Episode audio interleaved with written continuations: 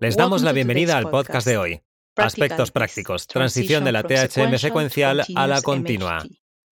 Este episodio forma parte de una serie de podcasts patrocinados por Abbott. El contenido es responsabilidad exclusiva de EMAS, la Sociedad Europea de Menopausia y Andropausia. Todos los episodios están disponibles en inglés, español, mandarín y ruso y se pueden escuchar en las plataformas habituales de podcast. En el episodio de hoy, la doctora Antonina Smetnik, jefa del Departamento de Endocrinología Ginecológica del Centro Nacional de Investigación Médica en Obstetricia, Ginecología y Perinatología de Moscú, Rusia, nos ayudará a entender cómo podemos cambiar el régimen de THM combinada de secuencial a continua.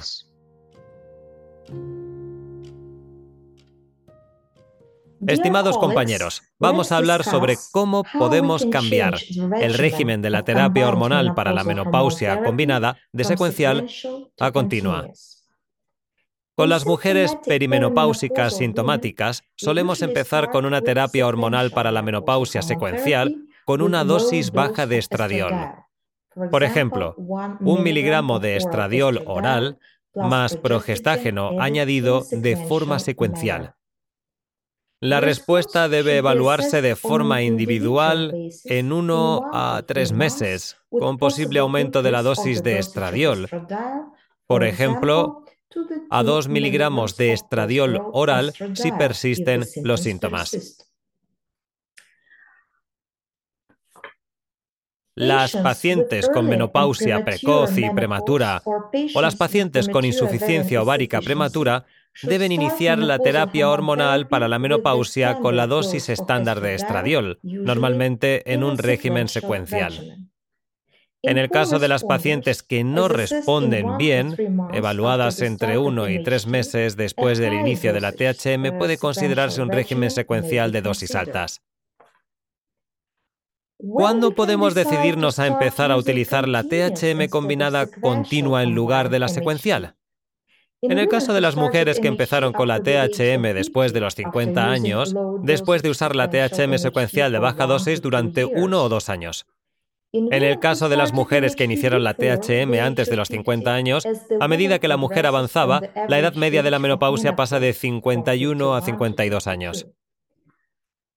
Hay mujeres que experimentan cambios en su sangrado similar al de la menstruación, ya que en dos ciclos consecutivos se producen pequeñas manchas o no se produce sangrado. Hay mujeres que desean poner fin al sangrado mensual después de utilizar la THM secuencial a dosis bajas durante al menos 12 meses para prevenir los sangrados menstruales.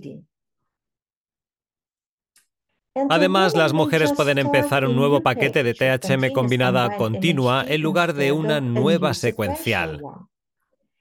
Y si se sabe que la ecografía muestra algunos folículos en los ovarios, puede ser pronto para cambiar el régimen de secuencial a continuo.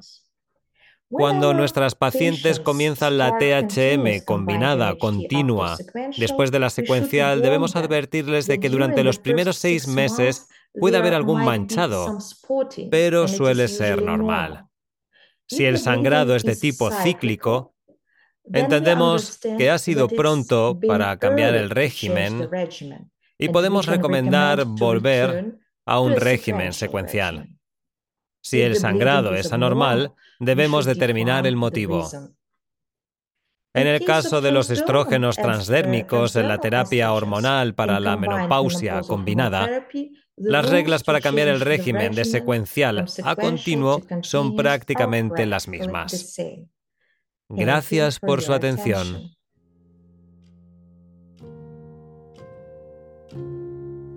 Hoy la doctora Antonina Smetnik nos ha hablado sobre cómo podemos cambiar el régimen de THM combinada de secuencial a continua.